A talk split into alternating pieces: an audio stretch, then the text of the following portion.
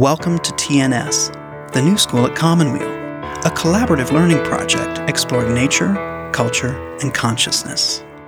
Join us now for a presentation and conversation with Dr. Erlene Chang and Michael Lerner as they discuss traditional Chinese medicine and cancer therapy. Welcome to you all. We're going to get started. Um, my name is Michael Lerner. Um, and I'm very honored and delighted to be here with my colleague, Erlene Chang, and with Master Liu, who uh, we are very honored is going to give us a Qigong presentation. So um, I will first say a little bit about myself, then I will uh, introduce Dr. Chang, Erlene, uh, will give us a uh, 15 or 20 minute presentation on traditional Chinese medicine and Qigong in cancer and grief work. Uh, it's a very great honor for me to be here with Dr. Chang and Master Liu. Um, what I want to say for those of you who don't know Commonweal and don't know our work, um, Commonweal is a nonprofit center in Bolinas, California, just north of Stinson Beach on the coast. Uh, I started Commonweal 41 years ago. We have programs in health uh, and healing, education and the arts, and environment and justice. Uh, about a dozen different programs, varying widely um, from criminal justice and uh, environmental health to work with cancer and healing, education, and the arts. Um, for the last 31 years, I have co led retreats for people with cancer called the Commonweal Cancer Help Program. And we have a number of alumni of the Cancer Help Program here today. And I'm especially honored and grateful that Jackie Jones is here. She's one of our alumni. She started the East Bay program, which continues to meet in her home. And she's also a uh, graduate of the uh, Wenwu School here, uh, the Wild Goose School, uh, where, and she's in fact wearing her Wenwu t shirt today. So uh, she is an extraordinary uh, survivor and about to have her 70th birthday. And uh, we honor your birthday and are so grateful you're here. So um, we have many other alumni here I could, could uh, acknowledge, uh, but uh, Jackie will stand for all of them. The Commonweal Cancer Help Program We've done 195 week long retreats for people with cancer. These were filmed by Bill Moyers for his series Healing in the Mind, which was shown on PBS thousands of times across the country. Um, and in these week long retreats, we take only eight people at a time, and these retreats are quite transformative. For years, the base for uh, the psychophysiological discipline for these retreats was yoga. Um, but I'm honored uh, that Erlene Chang will be joining us for the September retreat to teach Qigong in our retreat for the first time. So, this is a major thing for us after 31 years to begin to uh, expand our uh, programs of psychophysiological discipline in our cancer retreats. Um, and I wanted to say that. Um, I also want to disclose uh, that I am a patient of Dr. Chang. Uh, she has been treating me, I think, for the last two years or so. And I came to her as a 73 year old man with benign essential tremor, my hand shake, uh, failing hearing, um, and uh, memory challenges, um, and uh, assorted other ailments that go along with uh, being 73 years old. Uh, I've been engaged with integrative medicine for over 40 years, a student of integrative medicine. Um, and uh, Dr. Chang, Erlene, uh, is, in my experience, um, an extraordinarily gifted uh, practitioner uh, who brings great benefit to her patients and to her students. Uh, Dr. Chang is a, I'm going to get, sit down now so I get the specifics right here.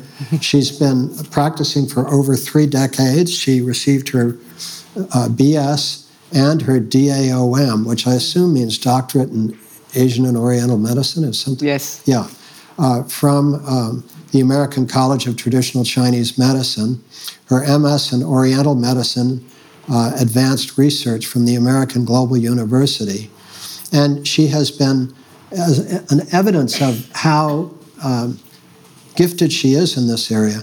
She has been uh, an adjunct professor teaching traditional Chinese medicine, oncology, and immunology at the College of Traditional Chinese Medicine mm-hmm. uh, since 2011. Uh, she has her private practice here at the Chunghua Clinic uh, of Acupuncture and Chinese Herbal Medicine in El Cerrito. We're meeting here today, where she specializes in the treatment of cancer and autoimmune disease. And she's also the senior administrative director of the clinic's martial arts school, which I mentioned, the Wen Wu School, which means the Wild Goose School, which offers classes in Qigong, Tai Chi, and Shaolin Kung Fu. She is also, and importantly, medical director of the Fountain Project Foundation, which is a nonprofit offering services to underprivileged families in the East Bay. So it is an honor and a privilege uh, to be here with you, Dr. Erlene Chang. Thank you, Michael. Yes. And thank you, everyone, for coming. It's my pleasure to be here with you. And thank you for having this opportunity to bring the lights of Commonwealth to our school here. We're very, very flattered. Thank you. Yes. So, would you like to introduce your mother? And yes. we will start with the Qigong, presentation. Yes. Um, first, I'd like to introduce our Grandmaster Hui Liu. Grandmaster Hui Liu, is, as Michael said, is my mother. Mm-hmm. And uh, she's been practicing Qigong and Tai Chi since she, in her 20s. She found Dayan Qigong to be the most essential and helpful to her own menopausal symptoms when she was going through um, 40, 50 years at age. And uh, she's also won the um, Grandmaster of Qigong at the World Congress in Qigong in 2004. So um, go this opportunity, I have to bring Master Hui Liu out to give us a demonstration and share a little bit about her experience in Qigong, in the, this type of energy work that's about 1700 years old, and what her experience is with Qigong emotion, and cancer. So, without further delay, I'd like to introduce Master Hui Liu.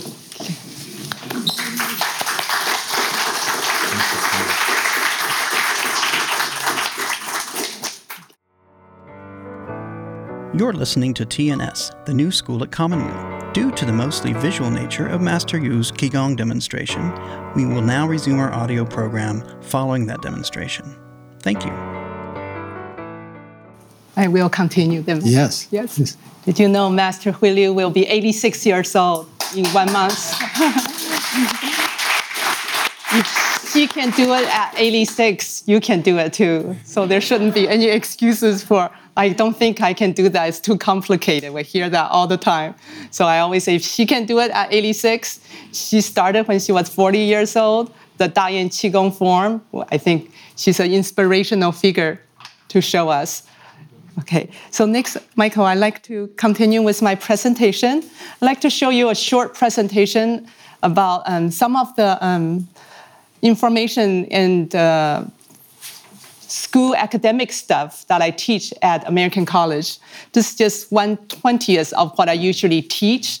Some of them may be very technical, but I'm, I'm sure your level is very high. You'll be able to understand. And uh, just to let you know, we ha- you all have an index card. That index card is for you to write questions. So later at the end, Kira will come over and pick them up, okay? So I will sit closer to my presentation. Excuse me, Michael. this painting is done by my father. Uh-huh. 正气, balance and harmony. This is just a cancer fact and figure in California in 2017 about 176,000 new cancer cases will be found. About 3,500 years ago, in the Yingzhou dynasty, we have already have the word liu, which means tumor, cyst, or polyps. And then in 2,000 years ago, the book of Zhou Li, it started the treatment of tumors already. Okay, at that time we didn't say about cancer. We talked about tumors, a co- coagulation of something as a t- form of tumor. In the internal classic Huang Di Nei Jing in the first century BC, it says, sickness qi attacks our body due to deficiency of zheng qi. So what is zheng qi? What is deficiency of zheng qi? And then in the internal classic, it says things that make us go out of balance are emotion, our own emotion, external pathogens, our diet, our whole environmental, and our lifestyle can bring imbalances. Some of the etiology, the cause of the disease, there's the internal causes and there's the external causes. Some of the pathogenesis. Number one, stagnation. What is stagnation? Do you feel stagnated sometimes? Right? That's that stagnation I'm talking about. There's a stagnation where you just don't feel good. And there's a stagnation where you feel, oh, my shoulder has a kink and I cannot move. That's also a stagnation. There's the phlegm, where you sometimes you feel when you clear your throat, sinuses, drainages, mucuses, phlegm. Then there's toxin, and then it becomes deficient. Notice I have a double arrow between toxin and deficiency. When it becomes toxin, the body has already lost its ability in zheng qi, in the recovery. So the body becomes more and more deficient. Okay, this is a, a very technical chart I teach my doctoral students at ACTCM. The pathogenesis, we talked about stagnation earlier. Stagnation is a very early symptoms. Very early symptoms. You know how the body cell changes 24 7, it never stops. Our billions and billions of cells changes. It just change. Even when you're sleeping, your nails are growing, your hairs are growing or falling off. Your body is changing. So at a very early stage, very early stage, you feel there's, you just don't feel right, the stagnation feeling, okay? And then that's the early symptoms. You, after the early symptom, you gradually, gradually, when the cell doesn't exchange information with each other anymore, okay, the metabolic rate slows down. Then we'll have benign cysts, tumors, or even polyps, okay? That's when at the early stage, when you have your colonoscopy, when you have your mammogram, that's when you will, they will find these benign things. And then you'll turn into another double arrow into phlegms, mucuses, also known as dampness and wetness, okay? It's another early symptom. It will also cause benign cysts, tumors, and polyps. And then at that stage, so from stagnation, things don't move anymore doesn't mean 100% doesn't move. It means maybe partially it doesn't move and partially still moving because you do things like you eat healthy because I don't feel so good, so I'm gonna eat healthy for the next week. I'm gonna go on a fasting. So the stagnation removes. Or you go, you know, I gotta go get some exercise down. down. I remember how well I felt when I used to do exercise. Then you remove the stagnation, things that you do to help yourself to remove the stagnation. If the stagnation is not removed, then the metabolic rate slows down. Okay, for instance, you used to have a small sinus, now you have a sinus headache. That has gradually turned into a more severe headache. When you have um, bloating and gas, now it's becoming bloating and gas pain. Okay, on top of that, you also have other symptoms like you know, why am I having discharges that's not supposed to be there? I'm in menopause. Where's this discharge coming from? When, you know, I've lived in this house for 10 years, I've never had any sinus, never had any mucus. All of a sudden, there's phlegm, there's mucus coming out. So that's the second stage, okay? And third stage is if number one and number two are not corrected enough or in time, then it becomes turning to toxic. When it becomes toxic, then that's when it becomes malignancy. Okay, from benign tumor or cyst to become malignant, cancerous. Okay, but from number one to number two, even to number three, takes about five to ten years. It's not tomorrow, so you have time to correct that. So if the toxin is not taken out and the stagnation is not removed and phlegm is not removed, guess what? The toxin becomes worse. From one tumor, you will have two, or go to the adjacent lymphatic fluid, and then it gradually go into the jingluo, into the meridians, then become metastasized. And then the zheng qi, your own zheng qi, keep on fighting to bring back the balance, to remove the phlegm, to remove the stagnation. Guess what? That's when you feel, I feel so fatigued, you know, because your body is constantly working 24 7, trying to remove the stagnation and phlegm. Whereas when you were in stage one or two, you only had to do because you exercise where you start taking care of yourself. Then you was reversible. So when it becomes number three, even number four, then a lot of time may not be reversible. But we, I've seen stage three and stage four where we use integrative medicine or just use diet change completely remove, completely from number four to number one to stage zero. I've seen that. Okay, so number one, stagnation. Stagnation we turn into two kind, qi stagnation. Qi is a vital life force It's that vibration when you feel. It's not like when you have hit your funny elbow, that tingling feeling. It's a soft, gentle, that tingling feeling. You go, what is that? How do I, why do I feel that? That's the qi sensation. So when it becomes stagnated, you will have qi yu. Yu, yu is the Chinese medical term. Why do I put the Chinese medical term on there? So you can Google it yourself what is qi yu in TCM? Those are some of the technical words that you can literally look up. These are the old traditional Chinese medicine, qi yu. And then if qi is invisible, you cannot see your air, your own breath. You really cannot see.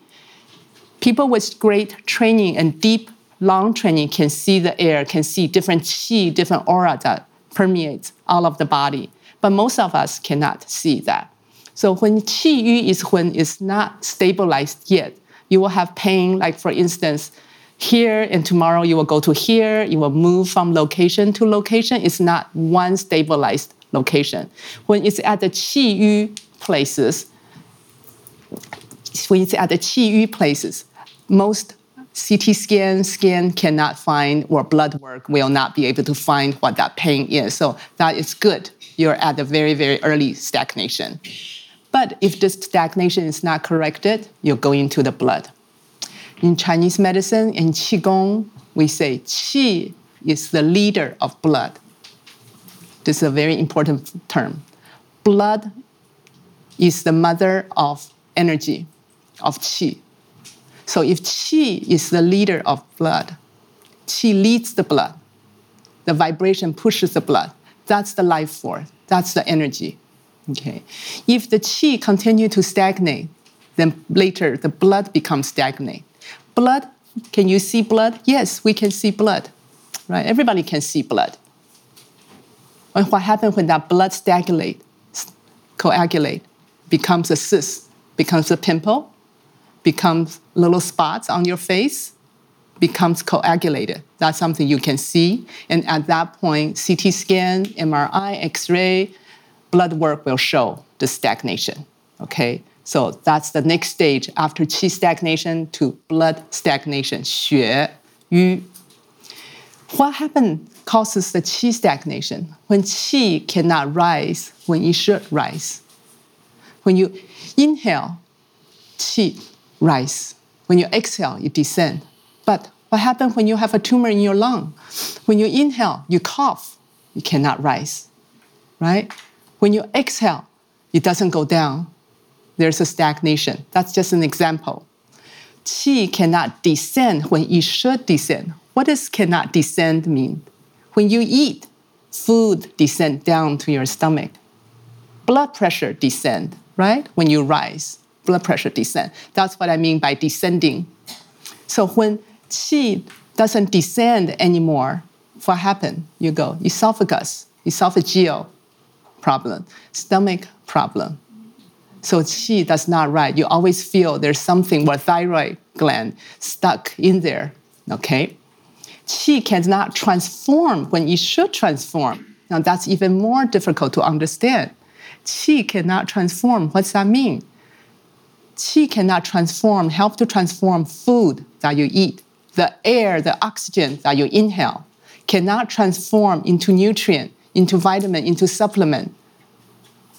Therefore, then it doesn't transform into the nutrient, into the energy that you expected to do. For instance, Qigong, exercise. You go, I exercise an hour a day, but I'm still so tired. Right? Have you ever heard people saying that? Right?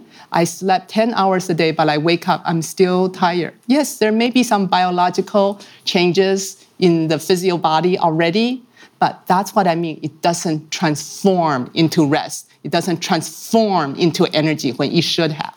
That's the qi stagnation.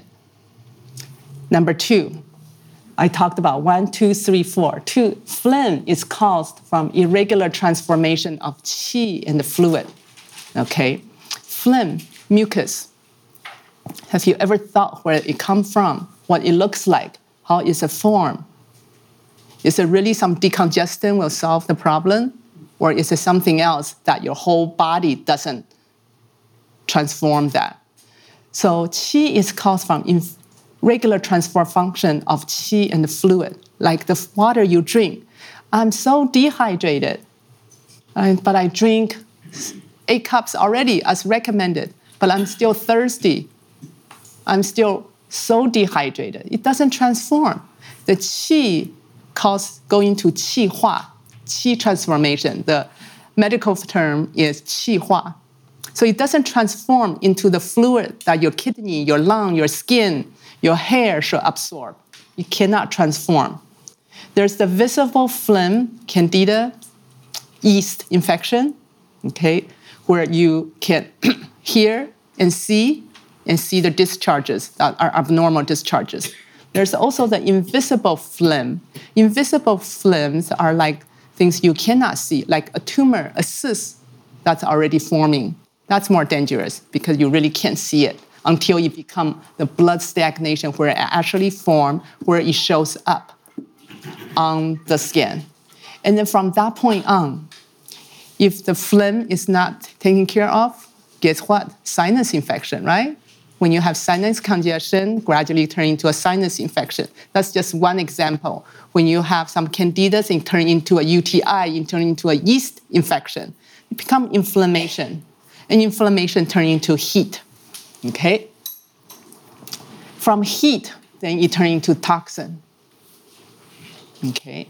That's when body really become imbalanced. Toxin, there's the external causes, there's the internal causes. Think about if you can think about any external causes right now. Something are like viral, okay, cigarettes, bad oil, trans fat. We're using bad oil when you cook pollution, your occupation, your environment, your food, and etc. Those are the external causes that you inhale or you ingest internally that cause that stagnation. Okay. So, number four, from toxin, the body becomes more and more deficient. Okay. Zheng qi becomes deficient, like the tree becomes wilted. So if you look at one, two, three, four, stagnation, phlegm, toxin, and deficiency, in the world of oncology, we will say first is stagnation, like stage zero, stage one, phlegm, stage zero, stage one, then going to toxin when it goes to spreading to number two to number three or into number four stage. That's when it become malignant. And then the body become more and more deficient because your body spends so much energy trying to correct the imbalances. Okay. Zheng qi deficiency. What is zheng qi okay. Zheng qi is like your immune system. Your immune system have you ever thought about what is your immune system? Immune system is not just your white blood cell. It's not just your lymph nodes. It's your whole body. Every organ has its zheng qi. The lung, the stomach, the 12 internal organs in Chinese medicine, everyone has its own immune system. Okay. The immune system comes from a well being of all the zang fu, all the organs. It's not just one system. If you got lung cancer, you can't just treat the lung. You really have to treat the whole, the heart, adjacent joints, adjacent organs, and all the internal organs to see what is out of balance and how do you bring that back into the balance. Okay. Fighting between the sickness and the righteous qi, that causes the zheng qi to be lower. A continuous breakdown of the healthy cells. So chemotherapy, radiation, they want you to break down all the cells. They want the new cells not to grow, so the tumor will continue to shrink or continue to, to, to die. Okay. At the same time, you also damage your zheng qi, also damage your white good cells, your red, white blood cells, and all the internal organ, all the tissues start to break down. Then if your body become more and more deficient. In some of the diagnosis methods, the observation, we observe a person's shen qi. Again, I'm using the word qi. Shen means spirit. You know, you can really tell someone if they have good spirit when you meet them, when they you first walk in, and how their spirit changed throughout the whole conversation with you. Color, the complexion. In Chinese medicine, there are five different colors that we look. For instance, on the skin, on the face, on different part of the body. If you pay attention carefully, you will be able to see the five different colors. Each color represents a different disease physical shape and size of the body. I had a lung cancer patient at stage four. He um, was 68 year old Chinese man, and I've treated him for two years. He wants chemo, chemo, chemo. I said, no, no, no, stop, stop, stop. Okay. So the tumor grew bigger and bigger in his right lung. He gradually walking like this every time he comes in, literally walking like this. Because his tumor is so big, it's actually distorted his whole body shape. You know, I've had chiropractor, I've had osteopaths come in. We also worked on him, but the tumor just got bigger and bigger. So that's the size of the tumor. It got bigger. It didn't get better. It got bigger. Okay, so the whole body shape changed. Very interesting. You know, a lot of time I tell people um, if you know, you may think it's a simple hip pain or growing pain. I had one patient that I've known for 20 some years, the healthiest person that I've known. And then she complained about sciatica pain for the longest time. So finally, I said, She's my friend. I said, Why don't you let me look at you? So I go, Oh, it's your shoes. We correct the shoes. She said, Good for two weeks that she didn't have any sciatica pain. She said, My pain is gone. Thank you. Then, no good. I said, okay. Two weeks later, come back, still no good. Then I start palpating. Now I treat her as a real patient. She lies down on my table and I start palpating. I go, oh, what is this? There was size like a golf ball in her right inguinal area. It was already her um, hardened lymph nodes. It was already turning into cancer already.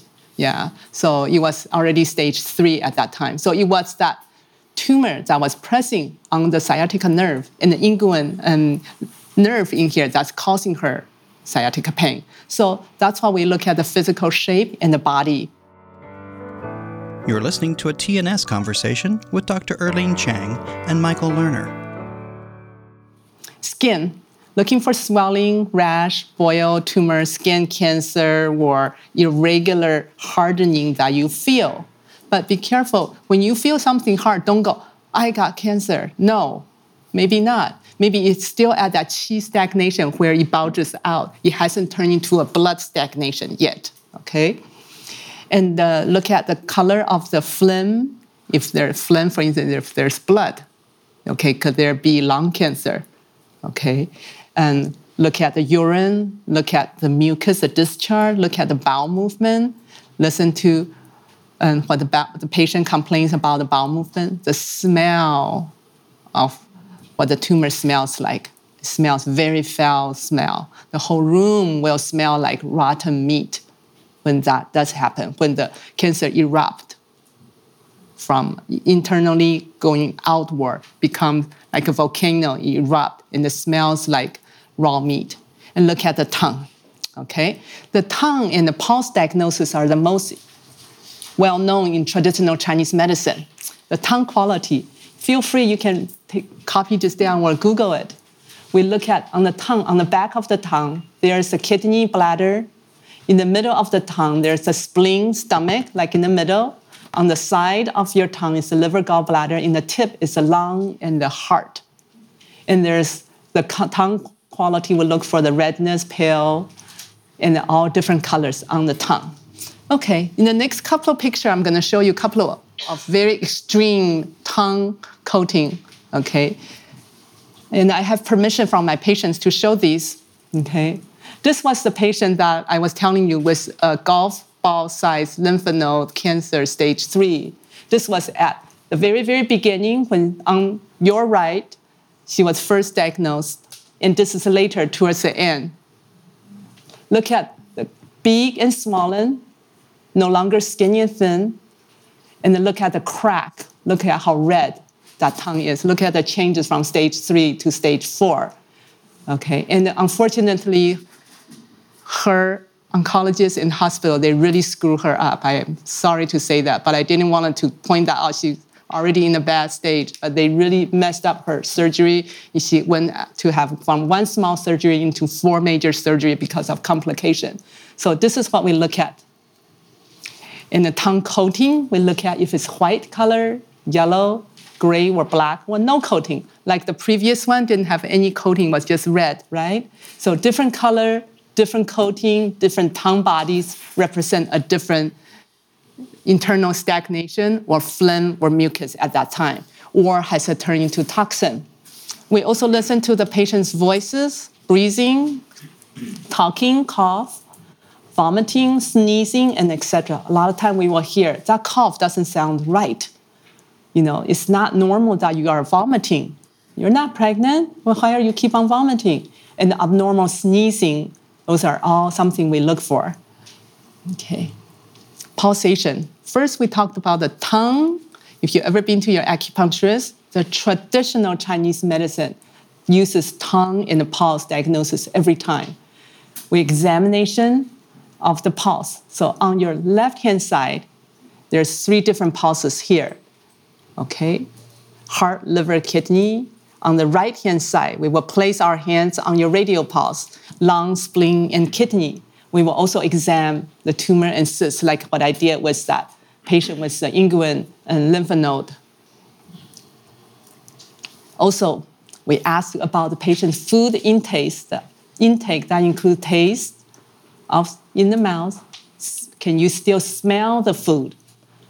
the quality of food and the quantity of what you eat because we believe food is medicine. It's very important that we work with the patient very closely on their nutrition, importance of eating and drinking. Okay. We smell, like I said, the smell of the cancer, okay? Smell of the disease. We ask about are you cold, hot? Where's the pain, sweating? Okay. These are just some of the other questions that we ask. For instance, any dizziness, neuropathy, chest stuffiness, palpitation, palpation, appetite, bowel movement, abdominal distension. How's your emotion? How is your regular sleep? How's your diet and nutrition and your weight and your medical history? And we build a teamwork for them and treatment plans with other medicine to make this a complete medicine system. And just some of the theory that we go over, will go over right now. Five elements, you probably heard of that, okay? Yin and Yang theory, the yin and yang sign, the Zang Fu organs, the internal 12 organs, the qi and the blood theory, the meridian and the channels. These are five major theories that we've been using since from two, 3,000 years ago to now, we still follow these very, very closely. So traditional Chinese medicine follows these theories. and the tongue and the pulse. This is just some of the meridian and channels. Okay, so when Master Liu was doing the qigong, she talked about how, you know, the opening of the meridian, the yin meridian, the yang meridian. So these are some of the channels and meridian. It hasn't changed in 2,000 years. It's still the same. Okay. And then I wanted to bring this out. This is also some of the meridian that we use. This here is a picture of the lymph nodes, all the lymph nodes in the body. I found so interesting, so many collaboration that on top of each other, they lie right on the meridians. So from the where the tumor is, where the cyst is, we look first go, okay, on which meridian? And then we'll go, okay, palpate along the meridian if there's any lymph node involved. Very interesting. A lot of it is right on the meridians. Okay. So this is our last slide on treatments and methods, I think. Yeah. This is our last slide on treatment plans and methods. There's a lot of treatment plans and methods, Michael, that we use in Chinese medicine. So this ends my PowerPoint. I'm Thank over you. time. Sorry. over time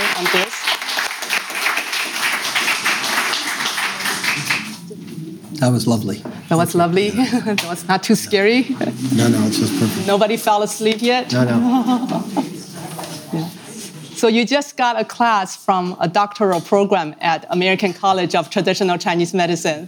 This is part of the. I also teach at NCNM in Oregon, Portland, at the Naturopathic College. That's exactly what I teach too. Yeah. So this is some of the very detailed, in depth of works that um, to be able to understand, you have to feel your own energy first. You have to understand where is energy, how you generate, how do you maintain. When the energy becomes stagnated, what is stagnation? Then you have to see ahead of patient what happened to it if the, this is not treated.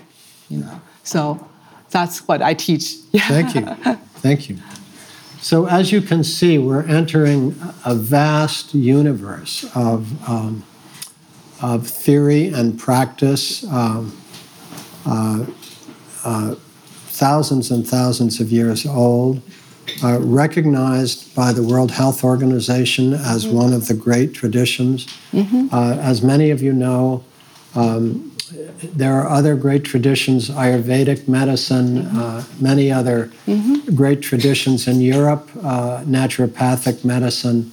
Um, uh, so, the great traditions of medicine that predate uh, Western science uh, uh, were based sometimes on principles and uh, belief systems that are quite different from uh, what Western medicine believes.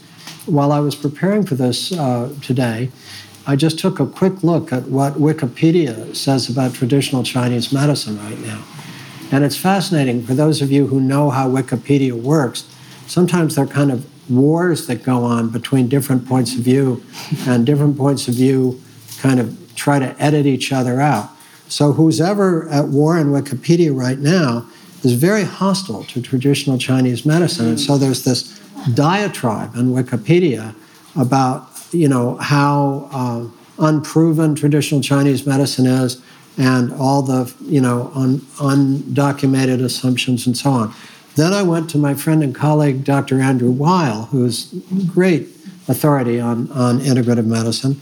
And, and Andy Weil, contrary to Wikipedia, says he has a deep faith in traditional Chinese medicine, particularly for chronic, complex chronic problems. Yes. And so the point is, the thing I want to, most of us here are, are uh, inclined to believe in traditional Chinese medicine, but for those who will hear the podcast or see the video, I want to acknowledge that this is a controversial area from the point of view of mainstream medicine. So if you have a physician who is skeptical because he reads Wikipedia or whatever and and and hears that it's all, you know, it's all untrue, I, I want to acknowledge that's one point of view. But from my point of view, having studied integrative therapies for 40 years, I prefer to take a cultures of medicine approach. I, I, prefer to take a medical anthropology or sociology of medicine approach, which simply says, look, there are different points of view. And at the end of the day, you pay your money and you take your choice. And if you believe that Western medicine is all you want and need for treating your cancer, more power to you. May you do well with it. May it work well for you. That said, from over 30 years of the Cancer Help Program, 195 retreats, and well over a thousand uh, participants, I can tell you that traditional Chinese medicine is one of the things that has proven most helpful empirically to our patients again and again as they deal with nausea and side effects of chemotherapy, of radiation, and, and so forth. So, to have uh, Dr. Erlene Chang with us, who's really a master of this, uh, gives you a sense of the complexity of the universe in which you do your work. Mm-hmm. So now I get to ask you some questions. Okay. You talked about um, you talked about pulse diagnosis. Mm-hmm. How many pulses do you feel when you feel a pulse? Six pulses on each side. Each organ has different pulse about um, 17 different kind of quality that we feel. Some are slippery, some are um, pungent, some are string, some are weak, some are knotted. It all represent a different diagnosis. And you have to see where your finger is lying on, on which organ in order to diagnose what is wrong with that. Right. So, so six pulses on each side, but mm-hmm. many different qualities of each yes. pulse. So is it a multiple of 12 total? Yeah. Uh-huh. uh-huh. So what what does that multiply out to in terms of the total number? Well, when you multiply out to, um, I will say, first of all, the practitioner has to be very calm and very intuitive to feel what they're feeling. You know, most people go, it's just a pulse. I don't feel anything. No, it takes your, mas- your master teacher will teach you how to feel that pulse. And you go, oh, that's what it feels. So you can think about what's 12 times 17 pulse. That's whatever that amount mm-hmm. that is, right? But it's really the significance is how well you can be able to pick it up. And also, you know, if you hold your pulse too long, the pulse change. Sometimes they slip away, sometimes the quality change because you're applying pressure on it. And then the initial feeling of the pulse changes. Mm-hmm. So that's what, you know, a very experienced practitioner use back in the old, old day, even until today when there is no other diagnostic tools. Yeah. So that's what we use right. pulse. Mm-hmm. So when I come into your office and I sit down in one of your little treatment rooms and I mm-hmm. take off all my wallet and stuff mm-hmm. and cell phone and everything and sit there and then you come in and you say, "Oh, Michael, how are you today?" And then right. you sit down in front of me and say, "Tell me, you know, what what's going on," and then um, you ask to see my tongue, mm-hmm. right? So you, you look at my tongue, you ask about my bowel movements, you ask about um, anything else that's going on. Then I lie down on your table, and um, oh, actually, before I lie down, you do my pulses while we're still uh, sitting together. Uh, and then after you've done my pulses, um, because you know I'm curious, sometimes you tell me what's going on. Um, and uh, sometimes I don't. Sometimes you don't, but I, I, oh, good. I'll make you come back next time. Right. but just for an example, uh, recently you said to me, um, you know, um, everything else is calming down, but there's something going on in your liver. Mm-hmm. You said, um, do you have uh, lead or mercury toxicity? Mm-hmm. So, what pulse were you listening for? Liver pulse. Liver, liver, liver pulse. pulse. Liver storage the blood, and then uh, that's where all the toxins will store okay. in there. And so from lead and mercury. From lead and mercury. Mm-hmm. Whereas for other chemicals, it might be somewhere else. Maybe somewhere else. Okay. Yeah. But mostly. Liver. So, how did you learn not only to detect that something was going on in the liver, but that it was actually potentially a lead or a mercury issue? It just came up. It's that intuition okay. that we were talking about. All right. It's that intuitive feeling that it just came up. All right. Yeah. So I'm glad that you were the one that raised the intuitive feeling because we have to be careful in talking about this. But um, you have shared with me, and I have your permission to say, mm-hmm. that uh, when you do uh, someone's pulses and do a diagnostic, that it's almost as if uh, a film of mm-hmm. their past, present, and even future mm-hmm. Begins to unroll in your mm-hmm. mind. Yes. Yeah. Yes, totally. And that's very extraordinary. Yes, yeah. yes. Yeah. And I always ask myself, and my friends ask me, is that your imagination or is that real? I go, well, why don't we ask the patient then? right? So what I see, you know, um, when I f- facing a patient in front of the patient, of course I'm very engaged, and then all of a sudden the image will come up. You know, it's usually sometimes a flash, sometimes a film, and then when I work on, on tumors or cancer patients, when my hands are on the site, uh-huh. then the picture really began to roll in. It has nothing to do with the patient's present, nothing to do with the color you're wearing, the time of the day, or how I feel. This picture just pops up. Then I go, oh, I get it. That's what's going on. So you have to be very quiet in order for that to happen. Yeah, I'm always very quiet inside. You know, sometimes I say, sometimes I don't say. Sometimes I'm allowed to say, sometimes I'm not allowed to say. Yeah. So What fascinates me about this um, is, first of all, that I believe it. And the reason I believe it is that there is, in fact, a long history of intuitive diagnostic abilities. And there's a history of um, the ability to transfer uh, healing energy to someone else. long distance, right? Um, and these two are linked, but they're not the same, right? There are some people who have the intuitive diagnostic ability, but don't have the ability to transmit healing. Some, the, yes, they're, they're different. It depends on the level of practitioner, how gifted they are given. Mm-hmm.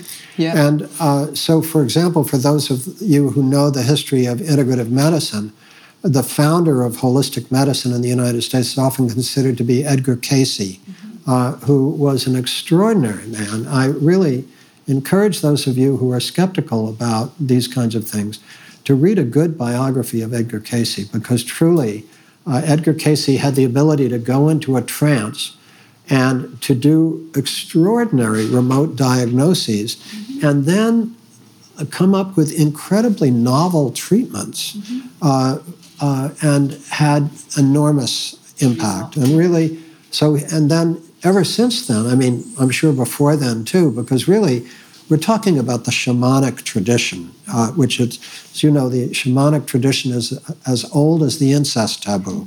These are the two bases of uh, human being on the planet. That uh, there's always been an incest taboo, and there have always been shamanic healers in all of the traditions. And many of them had these uh, gifts that we're talking about, which then get translated in different cultures into different forms of medicine, in your case, traditional Chinese. Actually, Michael, I think everyone in the audience, everyone has that intuitive energy and power to diagnose. yes. But um, I believe um, in our text that up to three years old, a child still have that behavior. You know, I had one patient who was 72 years old, suffered from um, lung cancer. She passed away already, and. Uh, I introduced her to do our qigong here. So I, after six months, seven months of qigong, she was my patient, and she said, "Erlene, I have to tell you something." I said, "What?" You know, she said, um, "You know, my power has came back." I said, "Oh, your power came back." She said, "When I was up to until I was 18, 19 years old, I was able to read the newspaper in the next room. You hmm. put my parents are reading, I can see exactly what they're reading. Mm-hmm. You put a newspaper in my hand or any writing, I'm able to read it. Some people have this special power. Maybe you do too. Mm-hmm. and when she was um, starting qigong, then she goes, "My power came back. I can see that same thing again and mm-hmm. again." So I do believe that's you know possible. I, I believe that everyone has that ability, Yes. but it's not trained or further nurtured in that sense. I first of all, I agree with you that everyone has extraordinary intuitive powers. Uh, I used to do talks with a friend of mine, Chet Shizuski, on intuition, and he was a master of having reviewed the literature in medicine, business, the military, and mathematics and the sciences. And the point was that people who were in touch with their intuition had extraordinary gifts that went beyond what one could ordinarily understand. So, even if the intuition isn't trained, uh, it often seems to me, and it seems to some of my colleagues, Dr. Mark Renneker and others, um, that when a person is dealing with a chronic illness, or just dealing with their health, but dealing with cancer and other chronic illness, that paying attention to their intuition, even if it's not trained, can be a powerful source of information. Totally. Yeah, yeah. Totally. I also had another cancer patient who um, was a head of nurse um, in um, well, I forgot one of the state, mm-hmm. and then um, she saw her cancer inside her breast. Yes. Since she was a nurse, head of nurse, she insisted that you know they have to do a biopsy exactly where she said. Mm-hmm. No doctor will agree. They said that no insurance will cover because we didn't see anything on mammogram. She said just do it. So the third time they went into biopsy deep enough, they found her cancer. So that's her intuition. She saw that intuition. And you often find in your work, as you've told me, mm-hmm. that you will be able to say to a patient, mm-hmm. I sense that this is going, get yourself a CT scan or get mm-hmm. something, and then it shows up. Yes. So yes. for me, um, finding a really gifted traditional Chinese medicine practitioner to me is um, an integral part of, to me, sane cancer treatment.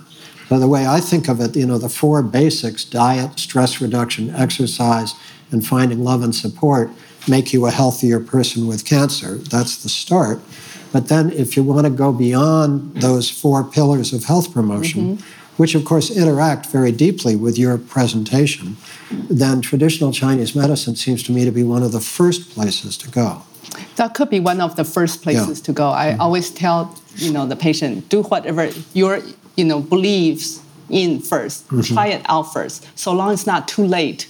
You know you don't want to dig a well when you're thirsty already. You know that's why Michael you're holding this talk so wonderfully on TCM medicine. Um, then they will know where to gravitate to. You know, mm-hmm. if their medicine, what they're doing doesn't work, don't wait. You know, cancer cannot wait. You don't want to wait until, you know, I have two weeks, I have three weeks. No, you really cannot right. wait. You should take action right away. Find the right practitioner and the right medicine that works for you. So let's talk about finding the right practitioner mm-hmm. because you make a big distinction between the kind of traditional Chinese medicine mm-hmm. that you practice and I think you call it modern, modern yes. Chinese medicine. Yeah. So from Good. your perspective, which is what we want here, um, the modern Chinese medicine does not confer all of the same benefits. Yes, the traditional Chinese medicine is a mind body acupuncture, mind body traditional Chinese medicine. Why do we, they, they always say acupuncture? Acupuncture is not a Chinese medical doctor because this was back in the 1970s. Uh, um, uh, the uh, American Medical Board say, well, if you call them CMD, Chinese medical doctor or OMD is very close to MD, mm. so they put us into the category of acupuncture. So traditional Chinese medical doctors should practice both acupuncture, medicine, mind and body. On top of that, you know, acupressure, um, meditation, and exercise, and diet and nutrition. It should be all included in this TCM uh, treatment. The modern Chinese medicine, they skip all that Okay, you have a pain. Okay, let's just treat the pain. They'll go directly to the pain instead of taking the time to inquire about how the steps that I was talking about your diet, your, med- your meditation, your exercise how did it become the stagnation? So they just treat the symptom. TCM go to the root. In the Chinese medicine, in the um, internal classic that I was showing on the Huangdi Nei Jing, in the internal classic, it divided into two sectors. One is spiritual pivot, Ling Shu, okay, that talks about the emotion and the spirit, the mind of each disease. So that could tell you that's already very rooted that how your emotion is related to how your disease is. So TCM, traditionally, we treat the patient not just their disease, but their emotion, their spirit at the same time. Mm-hmm. So that's the differentiation. Instead of being a technician, or really treat the patient to the bottom mm-hmm. and then see how you can support and bring the balance back into that patient. Yeah. You know, I have watched, participated with friends and colleagues, uh, some of my friends, physicians, and other health practitioners have experienced uh, an expansion of consciousness over time uh, to greater and greater access to intuition um, um, at the level that you're talking about. Mm-hmm. And I've also experienced it in a more modest way in my own life because I'm not uh, a particularly um, gifted, intuitive uh, person. I, you know, I'm useful in the world. I'm sort of tough enough, but that toughness uh, gets in the way of, of my sensitivities mm-hmm. to some of the things that some of my more sensitive colleagues can understand. But um, but witnessing the development of these skills for, for in you, they're highly evolved, they're highly developed, and in some of my other colleagues, witnessing the growth of it, and then in my own life, um, I'll just take an example that I was very agnostic about whether the spirit survives death when I mm-hmm. began this work. But over 35 years, of 40, 30 years of doing this work, I've had more and more and more experiences that just pragmatically, you know, was were pointing me in this direction. And so what I'm pointing to is that if a listener or someone here in the audience is skeptical about what we're talking about, it may have a lot to do with the size of the energetic mm-hmm. field that they are willing to open themselves to. Yes. But then, when you're working with an expanding energetic field, this question that you asked about is this just, quote, my imagination, mm-hmm. or am I really connecting with something? Mm-hmm. So, how would you advise people who want to connect with their intuition, in, in, in sort of open themselves up energetically? How can they tell whether what they are experiencing or hearing is likely to be real for them or is simply an imaginative construct? Well, um, what do you think, Michael? I'll start and then you can add on. Okay. Yeah, I know you do a lot of meditation and then your knowledge is very, very deep. I think, first of all, always stay grounded. Mm-hmm. Stay grounded no matter how chaotic mm-hmm. your life, your family, your neighbors, yourself is. Stay grounded all the time. You know, stay grounded. How do you stay grounded? It's so easy to say. You know, there's a lot of things people can stay grounded. But first time when you first wake up, start breathing, right? Start watching your breathing, slow down your breathing, okay? Slow down your mind, slow down your thoughts, okay? Then that's a meditation. Right? And then when you are start practicing that, you can start incorporating that all the time. When you're eating, when you're talking, like when we're having a conversation here, it's a meditative form. Right? My mind is not racing, my blood pressure is not high. You know, I'm very calm, I'm very peaceful. So are all of you, right? Mm-hmm. You are here and you have to stop thinking about where you're gonna be next. You're gonna be wherever you're gonna be next, for sure. But you are here, are you here? Mm-hmm. Are you in your mind? Are you in your spirit? Are you in your body? Or are you out there? Your body is here, but your mind is elsewhere. That's not you cannot find that meditation power, mm. that meditation skill that will take you to go, oh, I get it. This is how I should solve the problem. Mm. You know, that's an intuition too. Mm. It's not an image. Everyone has their own intuitive energy. Everyone has their own meditation skills and then yours practice. You know. But what comes to mind, a lot of time you have to examine, oh, that is true you know, what I believe is true, and I will go towards it. So it just comes naturally when you become very mm-hmm. grounded, when your mind become very clear, everything start coming to you.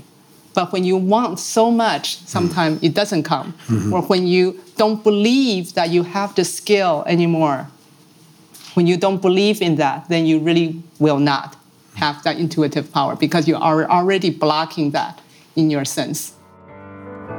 You're listening to a TNS conversation with Dr. Erlene Chang and Michael Lerner. And what did you think, though? What well, just feel? following up on what you just said, sometimes when you're working on me, you say to me, Now, Michael, stop thinking. Uh, my work can't really work. do it unless, and then, you know, so you do the needles and this, that, and the other, and then you, you leave me in the room alone for half hour or whatever. And as you go out the door, you say, Now, remember, stop thinking. And so for me, that's quite a, a challenge. You know, that, yeah. you know, one of the things that it's hard for me to stop. Um, what I believe from the Cancer Help Program is that um, you really can tell the difference between imaginative um, uh, play mm-hmm. and true intuition. And that when true intuition comes to you, you tend to know it. There's like when you walk in the room, you yeah. go, this room is so peaceful. Yeah. That's intuitive exactly. right? Exactly. When you walk into a very unpeaceful yeah. room, it's very unpeaceful. And yeah. you have to trust that. It's right. true, right. right. That's intuition. That's simple. Right. right. right? Now, we learn best from stories. So I have to ask you about your story and the story of your family, which is quite extraordinary. The starting place for me is that when you were a little girl, you were putting needles in your dolls. Is that right?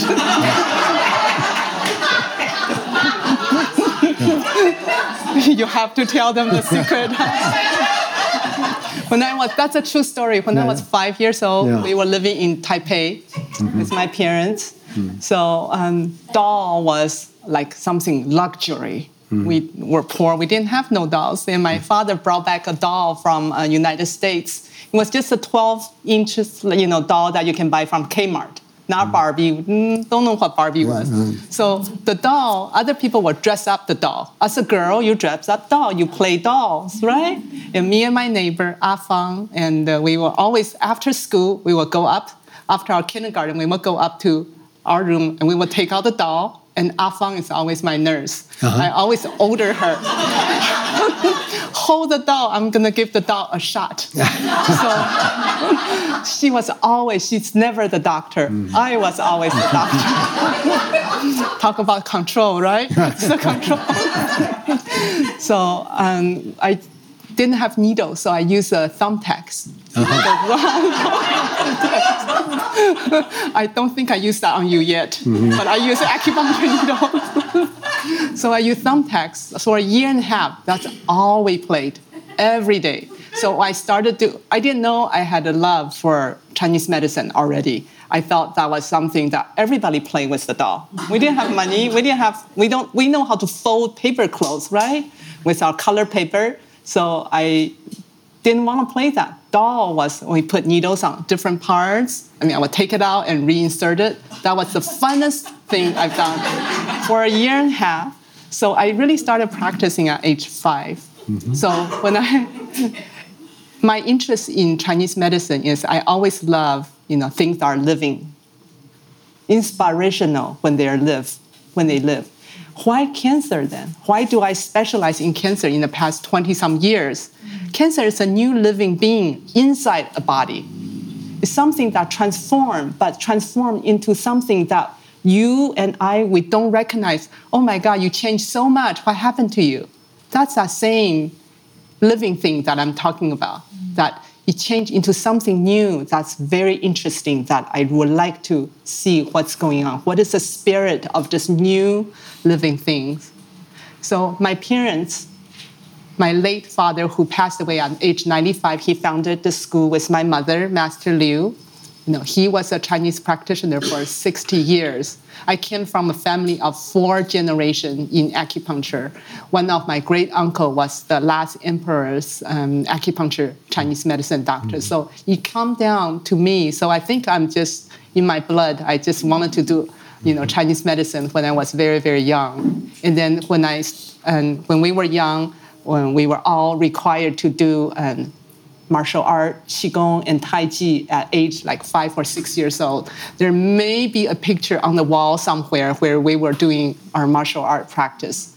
That also helped us to be very brave and then to try to stay focused and move beyond what a five, six years old can do. Up to now, I still practice Qigong and Tai Chi, and uh, thanks to Master Liu, she really pushes the practice and uh, my late father, Dr. Chang, who is one of the pioneers in the 1976 in Sacramento who pushed acupuncture to be legalized with mm. back then the governor Jerry Brown. So, so when did he come to the United States? In 1972. In 72. Yes, by and he came with very little money. With two hundred, like twenty-seven dollars, yeah. enough to buy a return ticket, uh-huh. a single ticket home. If yeah. it didn't work out. It didn't work out. Yeah. And so when he came here, what did he do? How did he start out? Well, he started out um, practicing. He started out living with his teacher in San Francisco, mm-hmm. and then he started practicing Tai Chi with him and teach some classes. Mm-hmm. And then he started at Rockridge BART Station. Underneath the Rockridge BART Station, you see there's a plain field. It's still there where people walk their dogs now, where that's like a dog park. Mm-hmm. That's where he started. He started practicing. He started practicing Tai Chi, and gradually people start approaching him.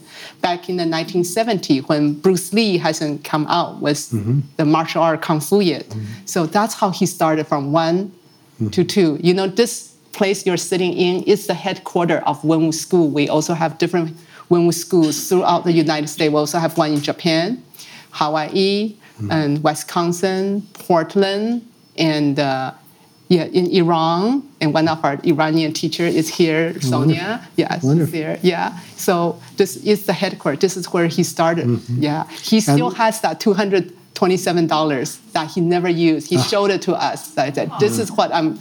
This is our, my story. Yeah. yeah. And when was this uh, center founded? This center was founded back in Albany in 1972.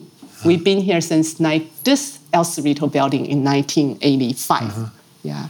Now, you personally, from what I understand, you work six days a week, don't yes, you? Yes, uh huh. And from quite early to quite late. No. From, you work how many days a week? Well, you're not talking about me. I work no, it's true. Days. I'm, I'm, I'm like you in that regard. I, yeah. But I don't know. I think maybe the difference is that I don't know you well enough to know this that and maybe it's similar. For me, my work is a form of play. Mm-hmm. And me so, too. Yeah, so it's not stressful. And it's I, not work. yeah, I'm just doing it because that's what I like to do. You know, it's like breathing or something. So yeah. But nonetheless, you play six days a week. At, I play my dolls six days a week. so um, we have about 20 minutes left, and um, before I open it up for some questions, Kira, could we get the uh, uh, if you have anything written down that you'd like to, uh, to give us, you can uh, give us that. And obviously, this is only skimming the very surface of such a beautiful and complex universe of work. Um, but um, simply to say that the reason I invited Erlene to come and um, work in our cancer help program, which is for me the, the heart of my work for the last 30, 31 years, I really thought that, um, that what you do could be of extraordinary benefit and that I wanted to see it close up. Mm-hmm. And I also want to learn Qigong myself, uh, you know, and uh, so I will have the double benefit of being able to participate in your Qigong classes mm-hmm. and see how it helps others. I guess one other question I would have is um, when we was were watching Master Liu do the presentation, it did look complicated, um, and I wanted to ask, how much benefit is there for somebody who may find it challenging to do everything that Master Liu and her colleague were doing, mm-hmm. but in simple form? How much benefit is something that's quite approachable. Um, yes, that's a good question. Yeah, yeah. This form of Dayan Qigong is has 64 movement. What you just saw is only the first set. We have second set. We have Pai Da Gong. We have other Dayan palms that we haven't even shown you yet. So that's a good question. It seems very complicated, but remember, she's 86. She can still do it, right? And then also, in the 64 movement, in the very last seven movement, then each movement becomes another seven movement. So you're actually making it more complicated. We're talking about almost 100 movement that how is people going to master? Each movement actually itself is based on the traditional Chinese medicine. You know, just as the first movement when Master Liu was showing the opening, can you imagine? That seems like a very simple movement. But think about it. Your both feet are grounded on the floor. Your feet are stepping on the yin and the yang part of the world. Okay. Your qi and the blood has already circulated because your mind intentionally tell yourself, I'm going to start practicing. I'm going to stay calm. First of all, all the nervous system has already calmed down. Your blood pressure has already decreased. Your mind intentionally knows what you wanted to do. Then, as you open the form, your whole body starts stretching. Your back, your spinal cord, your peripheral nerve system, your central nervous system are being re-stretched in a very soft and gentle way. And as you extend your arm, Master Liu talked about this big field of qi is a universe that you're holding like a ball. That the qi began to tingling. Even that is just one movement itself. It's enough to balance. And you also saw where Rich was helping to doing slapping, where the toxin, the qi was coming out through the hands. Even just seven movements is enough to balance the liver, kidney, pericardium, heart, and all your internal organs because it's that balance. It's the balance and harmony, as I was saying in Zheng Qi. What is Zheng Qi? Do you have your Zheng Qi today? You know, it's simply just that immune system we're talking about. You know, I, like I said, each organ has its own immune system. Each organ has its own zheng qi. Okay, it's that zheng qi, that balance we have over the times off balance, and we need to bring that back. You know, so that's how the movement can be helpful. Thank you. Yeah, thank you. We we promised to say something about grief, which we haven't mm-hmm. spoken about. So one of the one of the questions we have is, can you speak about grief? It is new territory for me. Mm-hmm. So how do you work with grief? Mm-hmm. First, accept, you know, what's causing the grievingness. You know, really accept, you know, and don't deny it. You know, understand the cause. Then you will know what's causing the grieving. And then, if you understand the cause, you still cannot come out of the grieving. Then ask for help. One of the things is grieving is also a stagnation. Mm. In grieving in Chinese medicine, it belongs to the lung meridian lung and large intestine dominates the emotion is grieving. Uh-huh. So work on seeing, for instance, work on walking, deep breathing, that will all help to open up the lung. When the lung, the cells inside, everything begin to stretch open slowly in a very, very gentle way, then the blood, new blood start coming in. The new blood, because you're trying to get rid of breeze, grieving, the new blood doesn't carry that grieving aspect. The new blood comes with more oxygen, the more intention of joy. Yeah. So I would say first, I would think accept and understand what's causing the grieving. That's then really deal with it. Yeah. And we could talk about that for a long time because mm-hmm. my colleague Francis Weller, mm-hmm. who teaches in the Cancer Help Program and has written a really beautiful book on grief. Um, he sees grief as a kind of an apprenticeship, a rough initiation mm-hmm. into a new phase of life. Mm-hmm. And so the tension that would be interesting to explore at some point would be the tension between seeing grief as stagnation and seeing grief as a, a growth process that leads to higher consciousness. In other words, when Carl Jung says that consciousness only expands uh, at the uh, at the expense of suffering. That mm-hmm. that suffering, it is only through suffering. And Patanjali's Yoga Sutra says the same thing. Mm-hmm. So the tension between seeing grief as stagnation and seeing grief as um, part of a painful process that is necessary for the growth of consciousness mm-hmm. is interesting. Do you have any thoughts on that? I think that's very, very true. But you when you are in deep grieving, it's hard to come out. Yes. Right? Right. So I want you to stop before it goes too too deep. I see. Grieving. Start asking for help. Yeah. Yeah. Don't That's, wait until you're too deep yeah. in grieving. It'll take too much work to right. reverse that. Yeah. And several people asked if you would address the role of meditation. Mm-hmm. Do you want to address no, please, that? please. address the role of meditation in in healing with cancer. Yes, very good question. Yeah. You know, um, one of the things I wanted to add in here is every cancer cell, every tumor, it has spirits to itself. You have a spirit, the tumor and cyst has spirit too. And they communicate with you, talk with you, fight with you all the time. You know, you fight with it all the time. and you just don't know about it. You know, it has eyes, it has feelings, just like you and I. So the role of meditation, meditation, like I said, you have to learn to be grounded, learn to be very quiet, very clear.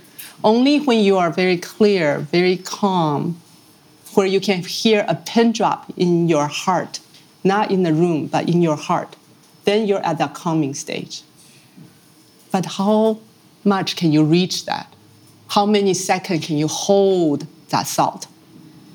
Right? Maybe five seconds, maybe a minute, then you bring yourself back, then you lost that quiet needle calmingness. Okay? And then in the role of meditation, when you become very quiet, you will hear the energy that's talking to you. Your spirit, the other spirit will come out and talk to you. You will go, Why am I so angry? Why all of a sudden I'm so sad? You know, that may not be you, that could be the tumor that's still talking to you. That's where the emotion was holding, like grieving in the lungs, lung cancer right? Kidney is fear. That fearfulness all of a sudden will come out enormous amount that you have no idea where it came from. That's a role of medicine. But are you afraid? I mean, you go, am I out of my mind? Should you be afraid to deal with that? Don't be afraid. Don't be afraid. If you do have this disease, you know, face the disease use a positive attitude. Now you understand. I told you the tumor cell itself has a spirit to itself, just like yourself. It has eyes, it has feeling, it has everything that you experience. It also has that same, it also wanted to grow. Just like us, we wanted to grow, right? It also wanted to grow. So that the role of meditation, you can communicate, make deals. So what is calm the, it down. what is I mean, first of all, this is beautiful and fascinating, but in the communication that you can have with your tumor, Mm-hmm. what should your intention be about its independent feelings and uh, hope to grow? How, how would you best relate to its independent thoughts, feelings, intentions? Very good question. Yeah. Yeah. I don't know. Okay. But I could tell you, you have to look at what happened that caused you the cancer, which stagnation that happened. What stagnated caused you this? Maybe it's an emotion, maybe it's a relationship, maybe it's your environment. First, differentiate that. Hmm. Then, from that, differentiate into a new metabolic change, which is tumor or cyst that happened. Hmm. So you have to go still go to the root of the problem to hmm. treat the root of the problem of yourself, mm-hmm. not others, but yourself. Then, when you found the root of the problem, this new problem, this new spirit will also be taken care of. Hmm. Okay, it's the imbalance that created another imbalance. So cre- go back to the first imbalance hmm. that caused the problem, and then as you meditate and as you go over and over again, hmm. meditation is not hard, but not easy to stay still because our monkey mind are too monkey sometimes. You know, and then if it's too not cannot calm, then you stay try to bring your back. Hmm. Okay, so when that emotion or that s- 2nd hmm. image or third image keep on flushing in, hmm. start facing it. That's your intuition. What is it? Why does this image, why does this feeling keep on coming in? What is it that it's bothering me? So that's role of meditation. If you don't meditate, you know, or if you're already a meditative person, that intuition comes in, that image comes in mm-hmm. too, that feeling comes in too. Okay, but I would recommend everybody to try to meditate, try to stay as peaceful as you can. You know, not that easy, but not that hard either, right? and then every day just put a little bit time, put a little bit time. And when you are at that anxiety moment, at that fearful moment, when you're being diagnosed or when bad news comes in, you mm-hmm. have that meditation power to calm it down at that mm-hmm. moment instead of mm-hmm. taking a lot of Ativan or medication to try to slow down your mind because you're already trained your mind to do that. Two things I haven't asked you. We've talked about traditional. We've talked about acupuncture and and uh, pulse diagnosis and so forth. We haven't talked about whether or not you use uh, traditional Chinese medical herbs much in your practice. Yes, we do. You do. Yes, we do. Yeah, tra- tra- like I said, TCM includes acupuncture and herbal medicine. Right. Back in the days when there was no chemical, Right. you know, in the medicine. Right. Yes, we do. Okay. We do. And the, I wanted to. Um, we talked about this earlier. When do you use herbs? Yeah. You know, when do you not use herbs? There's thousands of supplements, vitamins, you know, all methods of treatment. Okay? Depending on what stage the patient and what the patient is mm-hmm. coming in for. Is it for prevention? They're already in remission, so you wanted to prevent, or is it because of a family history, so you wanted to prevent this from happening, or the patient has already been first diagnosed, hasn't become cancer yet. So depending on where where the patient is, then we will, you know, administer different type of um, herbs. Of course, herbs um, have a lot of controversial um, argument. Oh, not organic, too much metal, toxin.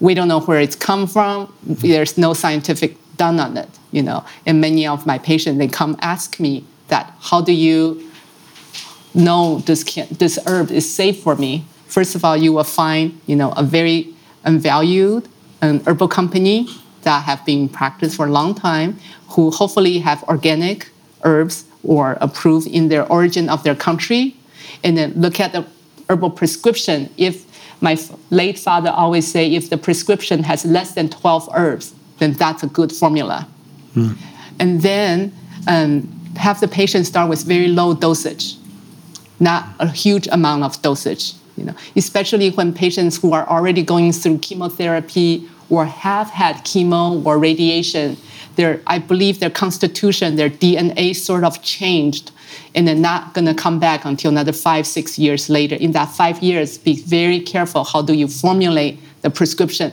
Who do you find to help you to start nurturing and then keep that balancing um, yin and yang or qi and the blood back in the balance because the body already tipped off to one end. Now we're slowly building it up. That's what a very good practitioner should do. That's the traditional TCM. So, how can uh, a patient, a family living somewhere else, uh, find the kind of traditional Chinese medicine practitioner that you would want people to be able to find? How can they do that? Well, um, that's also a very, very good question. Um, first, by of course, by referrals, Yeah. right? And then also look at the background. And then when it becomes number one, number two, to toxin, this patient has already gone through five to 10 years. So you have to look at this practitioner, him or herself, if they have practiced long enough to understand what's causing the stagnation and what's causing it to become toxic a lot of um, my colleagues I've seen their formula, their herbal formula, and I have friends at UCSF who show me a bag. A farmer, pharmacist show me a bag, say, "What herbs are this? My patient are taking these Chinese herbs, and he died of um, cancer, um, liver failure. The patient come in for um, cancer treatment, died because they take the herbs, right? So, very, very good question. I look at some of my colleague formula, I said, oh my God, this person really doesn't know what they're doing. Hmm. I would say, stop doing that. So I get a few patients, they come for a second opinion because what they're doing doesn't work. Mm-hmm. so look at from referral, look at the practitioner's background, if they specialize in this mm-hmm. in, you know, like if you wanted to eat Italian food, you wouldn't go to a Chinese restaurant, right? You would go to an Italian restaurant, right? Mm-hmm. You wouldn't expect spaghetti in a Chinese restaurant. So that's what, you know, if you wanted to eat Mandarin Peking duck, you wouldn't go to a Cantonese dim sum restaurant to eat Peking duck. You would go to those specific area. Mm-hmm. That's how you will find mm-hmm. someone. Say a little bit about your work with low income families through what is the name of the foundation? Oh, thank you so much Yeah. for asking. Thank Yeah. you so much. it's Um, the fount- fountain. It's a Fountain Project Foundation. Yeah, tell us Um, about that. Yes. Um, this morning I was at the Bay Area Rescue Mission at 8:15 a.m. in the men's shelter. Hmm. We're doing a large-scale um, volunteer work, consists of many Western doctors, Mm-hmm. Um, acupuncturists, massage therapists, chiropractors, where we will be doing a large scale of volunteer work for all the men and women in the shelter. And this specific shelter I work with, and I hope you all have a chance to work with the local shelter that you fall in love with, um, has 400 beds. They're always full. Okay. The people we work with are in a program inside the shelter. The program they can live up to one year to three years. In the program, they learn about anger management, how to open a bank account, how to eat well, how to exercise. They take them out to exercise every day. We have a pilot program where we start teaching Qigong and Tai Chi, where Bradley is one of our teachers. And we teach Qigong and Tai Chi and meditation to them. Okay, so I believe this is the first shelter that we, Fountain Project, has incorporated this alternative idea of softening their crushed mind back to their life again. Every story in the shelter, I don't know if you ever enter into a shelter. Each shelter has, for instance, a big building. Each room is one story, one sad story inside. You could have a room with one mom with five children in bunk beds. And next to it, you could have a drug addict who's just getting off the program, who screams at nighttime. You could have another room where the abusive mom, abusive, abusive wife who lives there by themselves. So in this world, you think your world is stressful. Think about you live there for a week. Can you survive? You know, we're so fortunate to be able to sit here, have a good workshop, a good talk. We're so fortunate to meet each other. These are the people a lot of time you want to stay away from. But they're very kind, very kind people. When I was there this morning, you know, I was there doing registration. Every patient has to be pre-registered to be seen. You know, we tell them, you know, this is all free services. We have a lot of sponsors that sponsor us to do this program. I mean, our doctor, nobody's paid to do this. So go to what your heart can work with. If you like to join the Fountain Project as a volunteer, we can always use you. I mean, I always tell people, how often do you work directly one on one with a resident in the shelter? How lucky of you to get to work with them. From them, I see how lucky I am, how healthy I am. That I learned so much from their story that touches my heart. So hopefully you find someone that touches you, that you can pour your life over it. That's why I wasn't able to come until later today. yes. I don't know if all, all of you can feel it, but I'm able to feel in some sense what happens to the energy in the room when we're listening to someone with gifts like this. And, um, and I was reflecting on uh, Master Liu and her husband and their journey to the United States and all that you did to create this work. And then you passed it on to Erlene as the fourth generation of your work. And Master Liu, I just want to honor you for your tremendous contribution and for giving us this beautiful soul who is continuing your work and your husband's work so beautifully. It's, it's a true honor to be here with you. And Dr. Erlene Chang, a great honor to be with you. And thank you all for coming. And uh, if you want to hear more about our collection of uh, audio and video podcasts. Kira Epstein is the coordinator of the new school. She's at the back of the room. And our website is commonweal.org.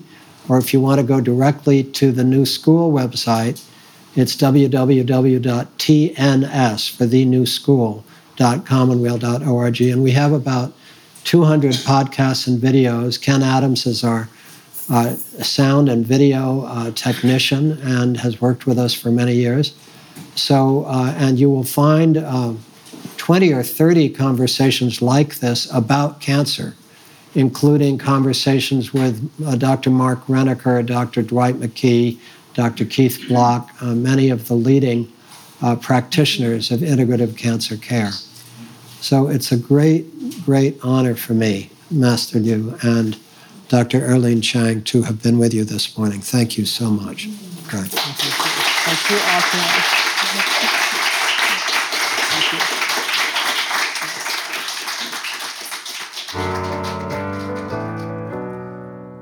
You've been listening to a TNS conversation with Dr. Erlene Chang and Michael Lerner.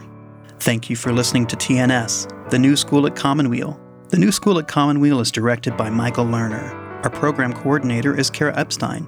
Our audio producer is Ken Adams. And our theme music is by Suzanne Ciani. Visit us online at tns.commonweal.org. That's tns.commonweal.org. Commonweal is spelled C O M M O N W E A L. You can also find us on SoundCloud, iTunes, Facebook, YouTube, and Vimeo. Thanks for listening.